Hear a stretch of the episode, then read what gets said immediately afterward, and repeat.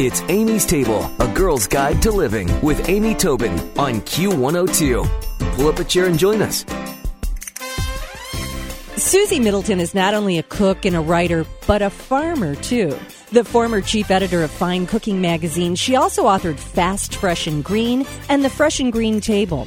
And in addition to blogging regularly at Six Burner Sue and occasionally on the Huffington Post, Susie writes essays and food features for national and regional magazines. She started growing vegetables commercially in 2010 on Martha's Vineyard, and she's joining us today to talk about her latest book, Fresh from the Farm, A Year of Recipes and Stories. Hi, Susie. Welcome back.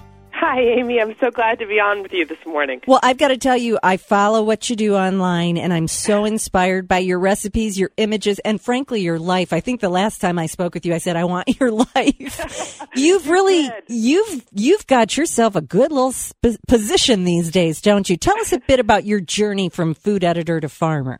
Well, you know, I did. I made a big move to Martha's Vineyard, which is a very rural island, although most people don't realize that.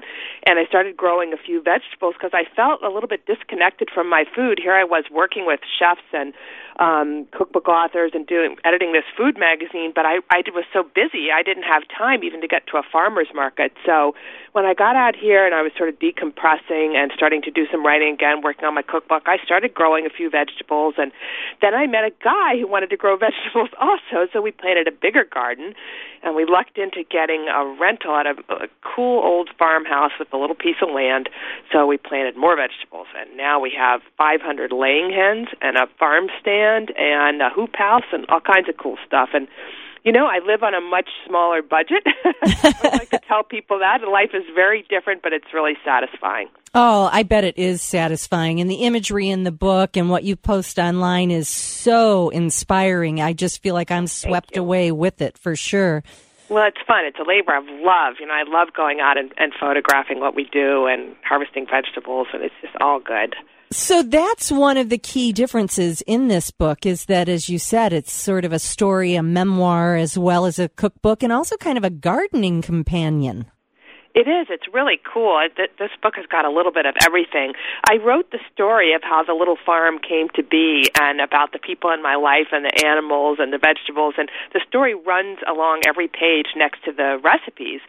And the recipes are arranged by season, how we grow things, late spring and early summer, and then high summer, and then the beautiful early fall out here. So you almost get the entire year's worth of vegetables and, of course, eggs and everything you can do with those things. And then my partner, Roy, also did some farm designs for the back of the book, which include a small chicken coop and our original farm stand and some raised beds. And then throughout the text, I also give some hard-won lessons that I've learned about how to deal with pests and varieties of things I like. So it is kind of fun for anybody who loves cooking or gardening. There's something here. Oh, and I love the seed starting rack and the plans for it and all of that. I mean, this is really a very comprehensive guide. It's great. So, and lots of photos, too, which is so cool, Amy. I couldn't believe that we were able to get all this. Taunton, my publisher, did a fabulous job of making a beautiful book with a lot of content in it. Yeah, because so many of us, that's what we're looking through a cookbook for anyway, you know, is dreaming of it, being inspired by it, or being drawn to a recipe for how it looks. And that's so cool. Too, which is fun, you know, getting to know the author.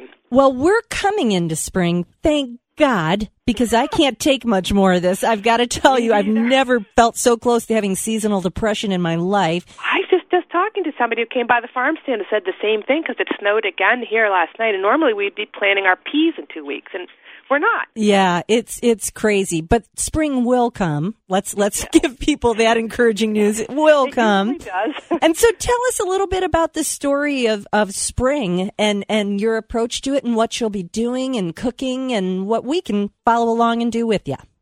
Well, we're all about the greens here in the springtime, and thank God greens will actually most. We grow a lot of bok choy, Swiss chard, kale, a lot of lettuce. All those things actually germinate in 50-degree soil.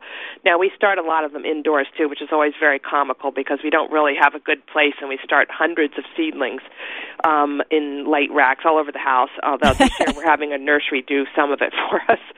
And now we have this hoop house, which is sort of a plastic-covered Quonset hut type thing, which gets very warm in the daytime. It's not heated, but we can move the seedlings out there. So, and we actually grew a little bit of lettuce all winter long in there. So March and April for us mean lettuce and lots of greens, and we'll start selling them at the farm stand, and then we'll plant those peas I was talking about and some early carrots. Two questions for you. One is about kale and the other is about hoop houses. Let's start with kale.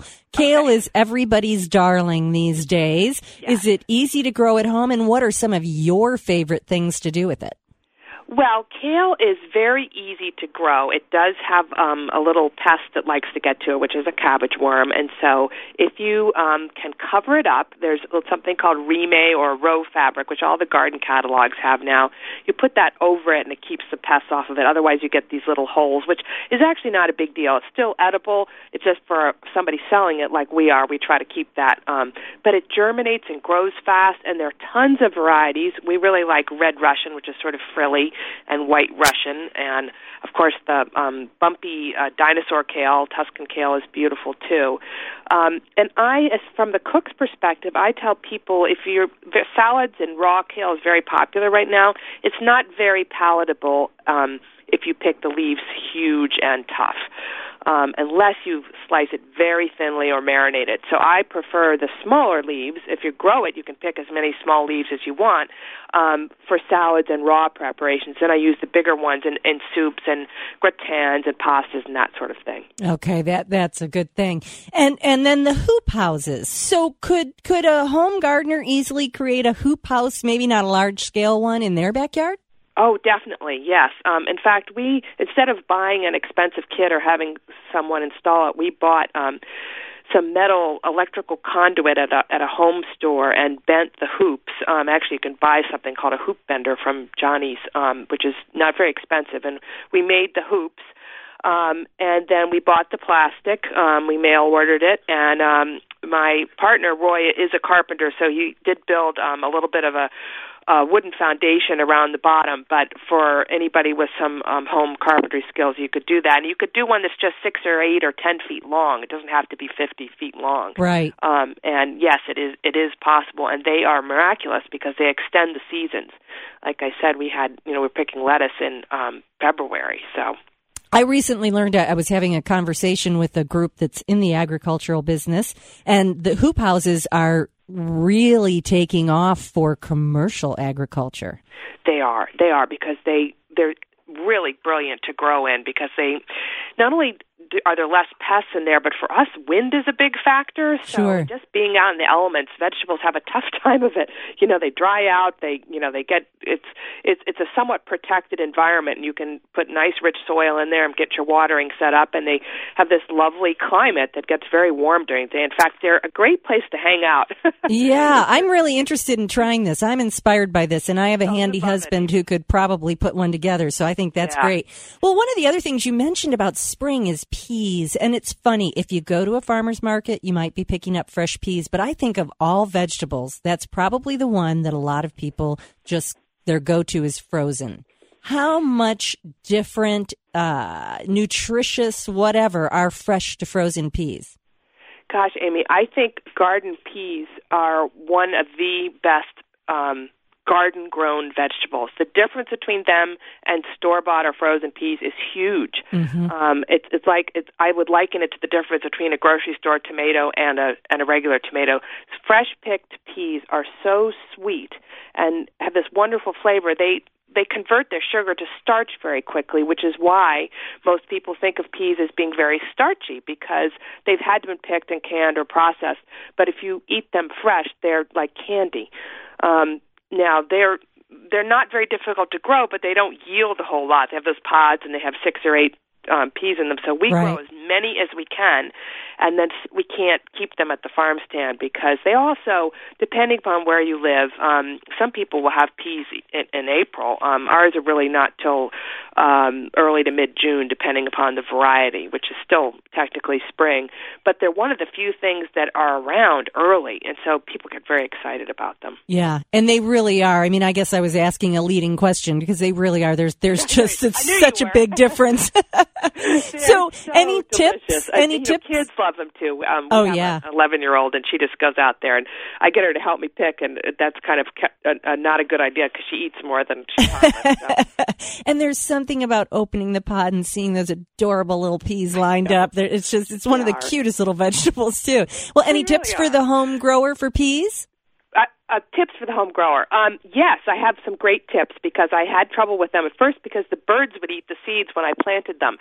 So again, this is the kind of thing where I actually take those garden trays that are sort of have lattice work that plants come in, and I turn them upside down over the bed where I've planted the seed. You plant pea seeds about an inch deep, but the birds will dig around for them in the spring. So if you can protect them in some way, you'll have a lot better germination. That's a great tip. Yeah. That's a great tip. Well, of course, you are so kind to share a recipe with us from your latest book, Fresh from the Farm, A Year of Recipes and Stories. And I think you're going to share one of your Swiss chard recipes. Tell me about what we're going to put online. Oh, and this one actually has peas with it too. Yay! This is like a classic Susie. One thing I did in Fast, Fresh, and Green and The Fresh and Green Table, my first two books, is really teach people how to cook vegetables deliciously. And so I've done, I include plenty of those types of dishes in Fresh from the Farm. Although I've actually got everything from shrimp and meatloaf to French toast and strawberry crisp in this book, but this particular dish, Swiss chard and fresh peas with ham and maple balsamic sauce, is kind of my ideal way of making Swiss chard really palatable to everybody. And it's a beautiful, you buy that bright light Swiss chard with the red and yellow and orange stems, and you saute the stems first and then wilt the greens and then put a mixture of balsamic and maple and lemon in at the end, along with the fresh peas, which you don't cook for very long at all. And it's this beautiful dish. I'm looking at the picture right now, and I am sincerely salivating. And I do have to say, before we let you go this morning, when we've been talking about the pictures and the stories, as I was flipping through to find that recipe, I passed the adorable little herb bed you show done in a dresser drawer. Yes, that was something I entered in the fair because we enter the fair every year, and we get lots of blue ribbons, which is really fun. I love it, and I love the scissors hanging from it with string. How smart is that? You've got to check out this book. It is just filled with ideas for gardening, for cooking, for just inspiration. Again, it's Fresh from the Farm, A Year of Recipes and Stories from Susie Middleton. You can follow Susie on Facebook. You can also find her blog, which is Six Burner Sue, and I'll put a link to all of that as well as a recipe we discussed on Amy's Table. But Susie, so great to talk to you. My dream is one day to just show up on Martha's Vineyard and buy something from your farm stand. Amy, I can't wait till that happens. I will be here waiting for you. That sounds great. We'll continue to say success to you, and thank you so much for coming on the show. Thanks, Amy. It was really, really fun. Take care. Stick around for another helping from Amy's Table on Q102. It's Amy's Table with Amy Tolman. Yeah. Q102. Science proves quality sleep is vital to your mental, emotional, and physical health.